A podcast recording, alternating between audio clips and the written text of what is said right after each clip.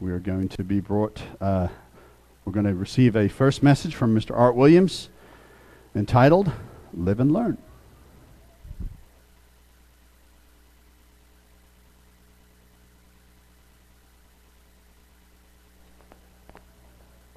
Thank you, Matthew. So, how does it feel to be cage free? Looks like we have quite a few free ranging around here. You know what tomorrow is, don't we? Anybody want to tell me what tomorrow is? Pentecost. Yes. What's another descriptive phrase for Pentecost? And another phrase, more of a human term.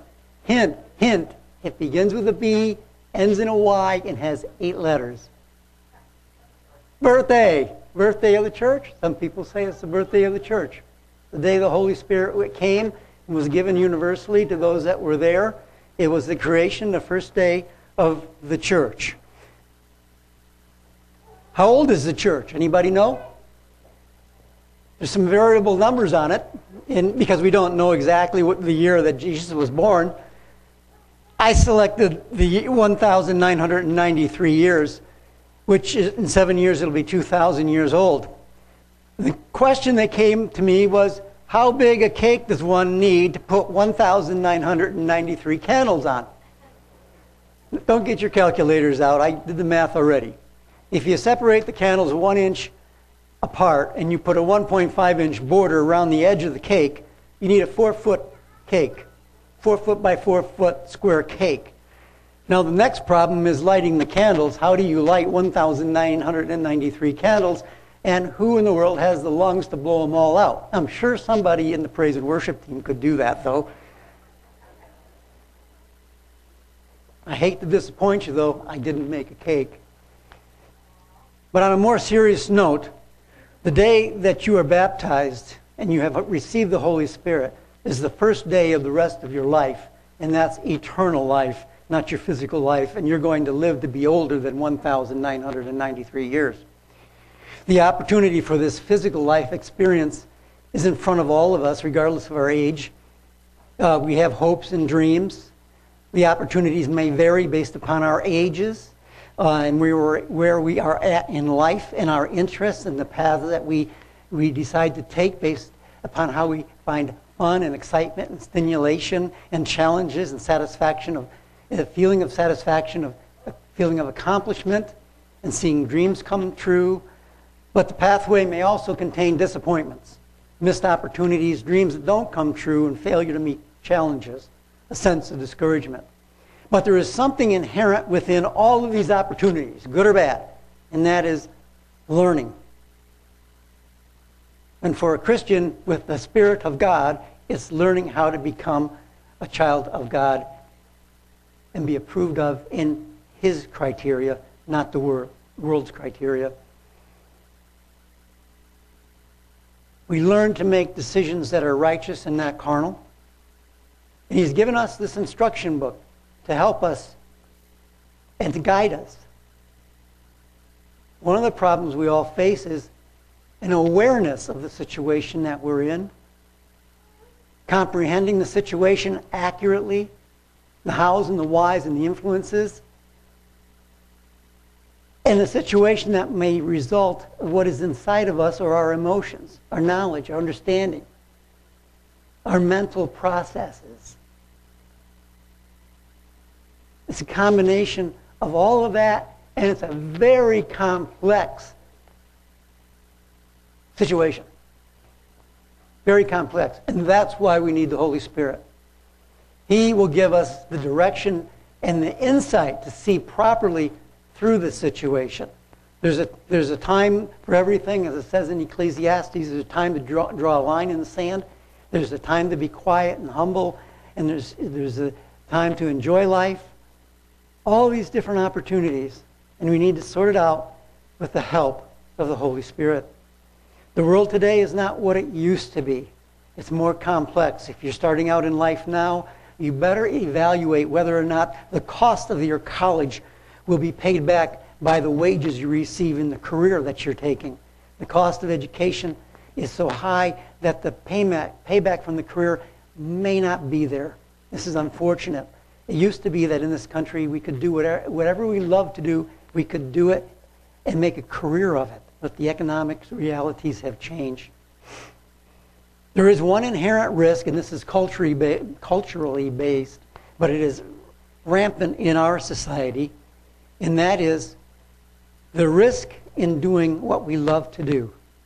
Any more, anyone know what that risk is? We're, we, we're, we're involved in what we love to do. And that risk is the feeling of importance. The feeling of importance. Because that feeling of importance can cause us to make wrong decisions. It can lead to pride, arrogance, superiority, and then there comes a pushback against it. And that usually causes anger, resentment, and hostilities. The scriptures delineate clearly the carnality and the fleshy origins of the attributes. And sadly, it's part of life. And as we go through life, it's going to be there for all of us. You know, you know, no matter what you do. The first time I ever played a piano out in front of a, group, a large group of people, it was quite a rush. You can get that real sense of importance, you know. Of course, when you go up the next time and you make a mistake right in the middle of it and you can't remember the music, it's humbling experience also. so how do we avoid the pitfalls of society and life? Some of them caused by ourselves. 1 Corinthians 2:13 These things we also speak not in words which man's wisdom teaches but which the Holy Spirit teaches comparing spiritual things with spiritual and continuing in 1 Corinthians 12 7. But the manifestation of the Spirit is given to each one for the profit of all. It's to profit you and to help you develop into what God wants you to be. And to help you help other people as you develop. One of the key books in the Bible is, of course, the book of Proverbs. And we talk about wisdom a lot, but there's two sides to wisdom there's man's wisdom, and there's the wisdom provided by God. In Proverbs 1 2 through 6, to know wisdom and instructions, to perceive the words of understanding, to receive the instruction of wisdom, justice, judgment, and equity, to give subtlety to the simple and to the young man knowledge and discretion. A wise man will hear and will increase learning, and a man of understanding shall attain unto wise counsel. To understand a proverb and the interpretation, the words of the wise, and their dark sayings. It is a challenge. It's part of learning. It's part of achieving. And you have to bang your head against the wall sometime until you can understand it. And sometimes years might go by before you really understand it. Proverbs 1 20 and 21. Wisdom calls aloud outside. She raises her voices in the open squares. She cries out in the chief concourses. At the openings of the gates in the city, she speaks her words. Wisdom can be obtained by observation, the things that you're going through. And these things are more difficult than learning physics and mathematics and chemistry. And our world makes it more difficult because of the sophisticated methods of lying. It used to be that if you saw something that walked like a duck, quacked like a duck, and looked like a duck, it was a duck. But today, if it walks like a duck, quacks like a duck, and looks like a duck, it's probably an alligator. Because that's how sophisticated the lies are today with the influencers out there that intentionally take things and construct things to sway you to be in line with they, what they want you to be. Psalms 119, 104, and 105. Through your precepts, I get understanding. Therefore, I hate every false way. Challenge today is to determine the false way. Your word is a lamp unto my feet and a light to my path. Galatians, we're not going to turn to it, to it and go through it, but Galatians 5 19 through 26 goes through the works of the flesh and the things that he wants us to avoid so that our life will be fulfilled and profitable.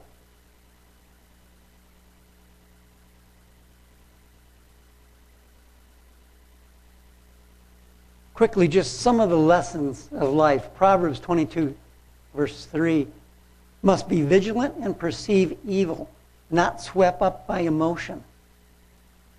Not swept up by emotion. That's a big one, especially when you're young. You know, when, you, when you're young, you get that feeling, oh, this is too good to be true. Well, you know the old saying to that too, right? If it's too good to be true, if it seems too good to be true, it probably is. And that's a, that's a time when you experience that emotion, it's a time to stand back, step back, and reevaluate what you're dealing with and take a closer look at it. And say, maybe I don't know everything that's going on here, rather than being swept up by the emotion and believing that it's as good as it appears. It's a time to, it's a warning sign. A prudent man foresees evil and hides himself, but the simple pass on and are punished. Part of being vigilant and perceiving an evil and being swept up by emotion. And then another thing is in Proverbs 6 1 through 2. My son, if you become surety for a friend, if you have shaken hands in a pledge for a stranger, you are snared by the words of your mouth. You are taken by the words of your mouth. You see this in the legal courts of the law all the time where somebody signs up to do a loan. And as the one judge said the other day, as someone said to him, Well, I told him I would pay him back when I got my tax refund. And the judge just said, Yes, famous last words. Everybody says, I intend to pay you back when I get my tax return. But if they're already in financial trouble by the time the tax return comes in, they have other obligations. And the person that meant, let the loan usually never gets paid back. But there's, there's advice in the scriptures on that too. I'm not sure where it's in my notes. We'll get to it perhaps a little later, but I'll mention it now. And that is, oh, there it is. It's in Luke 6:35. But love your enemies, do good, and lend hoping for nothing in return. You give a loan out to somebody, give it with money or an asset that you don't need and don't expect to get back. Don't even bother taking to court because you can't get blood from a turnip. There's a scripture about that also, take, trying to get money from someone who's already down and out and is on the street. All you're doing is putting more burdens on them. All of these are guidances for us. And the book of Proverbs, as everybody knows here, is a very long book. And there's a lot of wisdom in there. Proverbs 22, 24. Make no friendship with an angry man, and with a furious man do not go. Find a furious person that's angry and hates the world, is angry at the, at the whole world. Don't, don't go with them.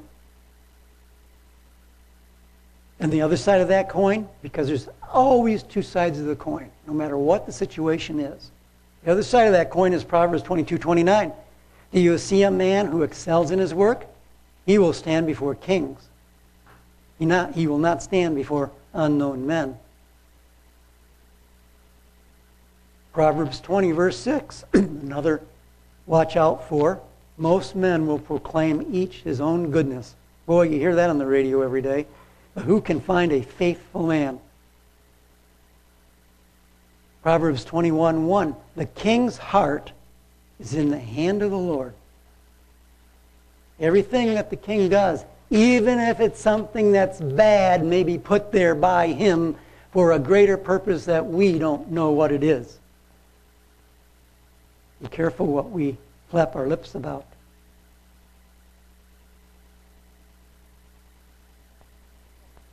Proverbs 20, verse 9, gives us an, an admonition about ourselves.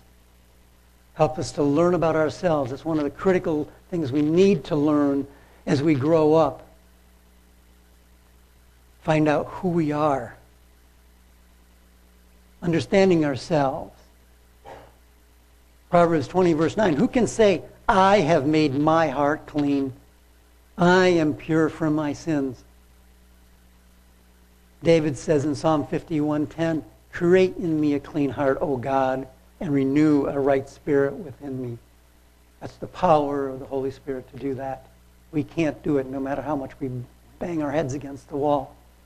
Through the things that we experience, He will whittle us into what He wants us to be. And sometimes it can take decades. Literally decades. Hey, I'm 71. I ought to know. Some of the stuff I still haven't got it. I know there's a problem, but I haven't got it down yet. He's working on it. And I feel like I'm inching closer and inching closer and inching closer. Proverbs 20:11 Even a child is known by his deeds, whether what he does is pure and right.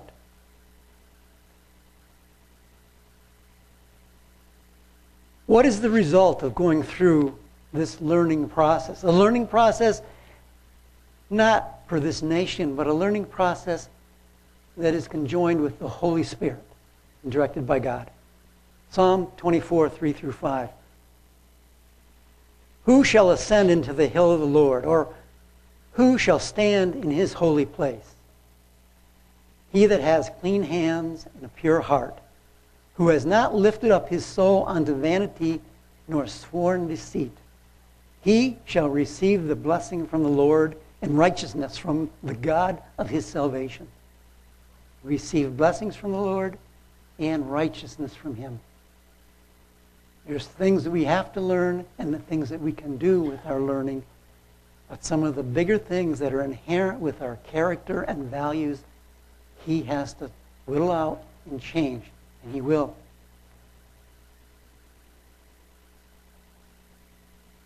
First Corinthians, second chapter 9 through 12.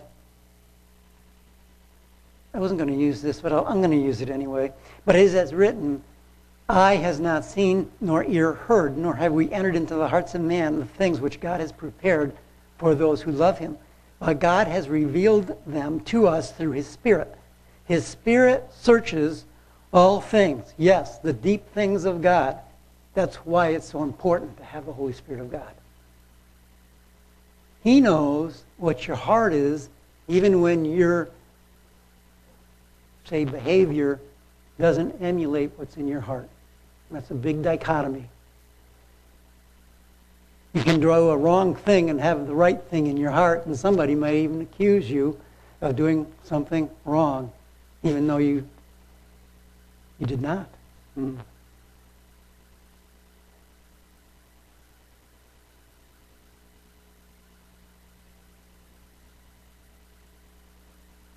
In verse 12 of 2 Corinthians, now we have received not the Spirit of the world, but the Spirit who is from God, that we might know the things that have been freely given to us by God. The Holy Spirit is an essential element to coming to understand that which God wants us to know, the path that He wants us to take.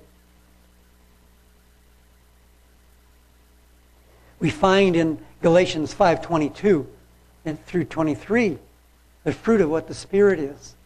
And this is part of the results of having the Holy Spirit and striving to become what He wants us to become. The fruit of the Spirit is love, joy, peace, long suffering, gentleness, goodness, faith, meekness, temperance. Against such there is no law.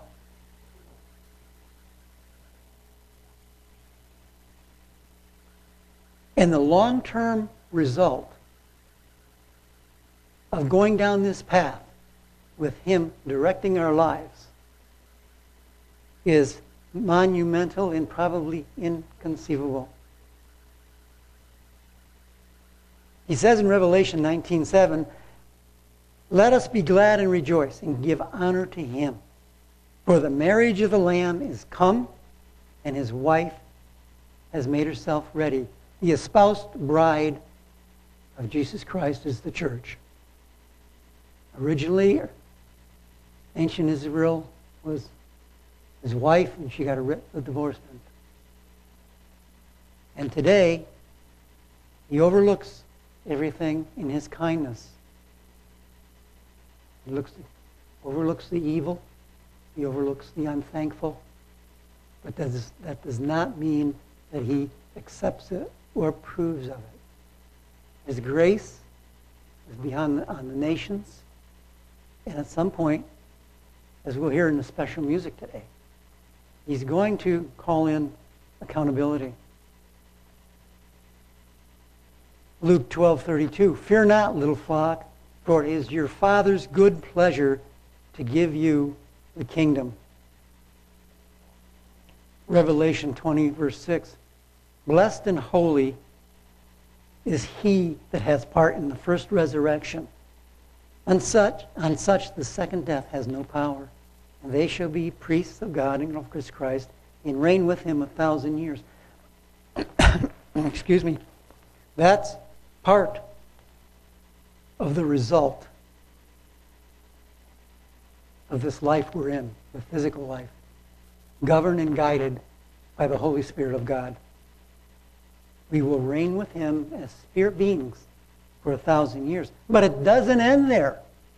It doesn't end there. No, no. There's more than that. In Revelation 21, 5 through 7, and he that sat upon the throne said, Behold, I make all things new. And he said unto me, Write, for these words are true and faithful. And he said unto me, It is done. I am Alpha and Omega, the beginning and the end. And I will give unto him that is athirst of the fountain of the waters of life freely. He gives us the desire, the magnitude of the desire that we need to reach this goal. I will mm-hmm. give unto him that is athirst. A thirst for the Spirit of God, a thirst for the righteousness of God, a thirst to please God, the thirst to be like God. All encompassing, overarching motivation of learning. Right here, a thirst. You want to learn what a thirst is? Well, I actually had to bring a bottle of water up here today. I'm so thirsty. but if you have a chance to go out in Death Valley, which I had an opportunity to do decades ago, and you can find out just how quickly you can understand the need for thirst when those, those mule trains went 179 miles across the desert. It's a long ways to go. I want to end the message today on something you've never probably thought about, and that's a smiley face. Anybody know when the smiling face was invented? I mean, we see them on our phone right now, right? The little yellow thing. We, what do we call them? Emojis or whatever. And, the, and it allows us to attach to the text the feeling that we want to have there, because otherwise you don't know. It can be smiling, it can be sad, it can be mad. But when was the very first smiley face that started? It wasn't was that invented. Why don't you show us, Brian? SJ1038 plus 4849. Galaxy Cluster SDSS J1038 plus 4849 is one of the coolest clusters we've ever found. Resembling a uniquely human figure, like the snowman on the asteroid Vesta from our Strange Things About the Universe list, everyone can see the smiling face of this galaxy. The eyes and nose are galaxies, but the curved lines are due to gravitational lensing. Since the cluster has so much mass, it bends and distorts the light around it, creating this happy arc.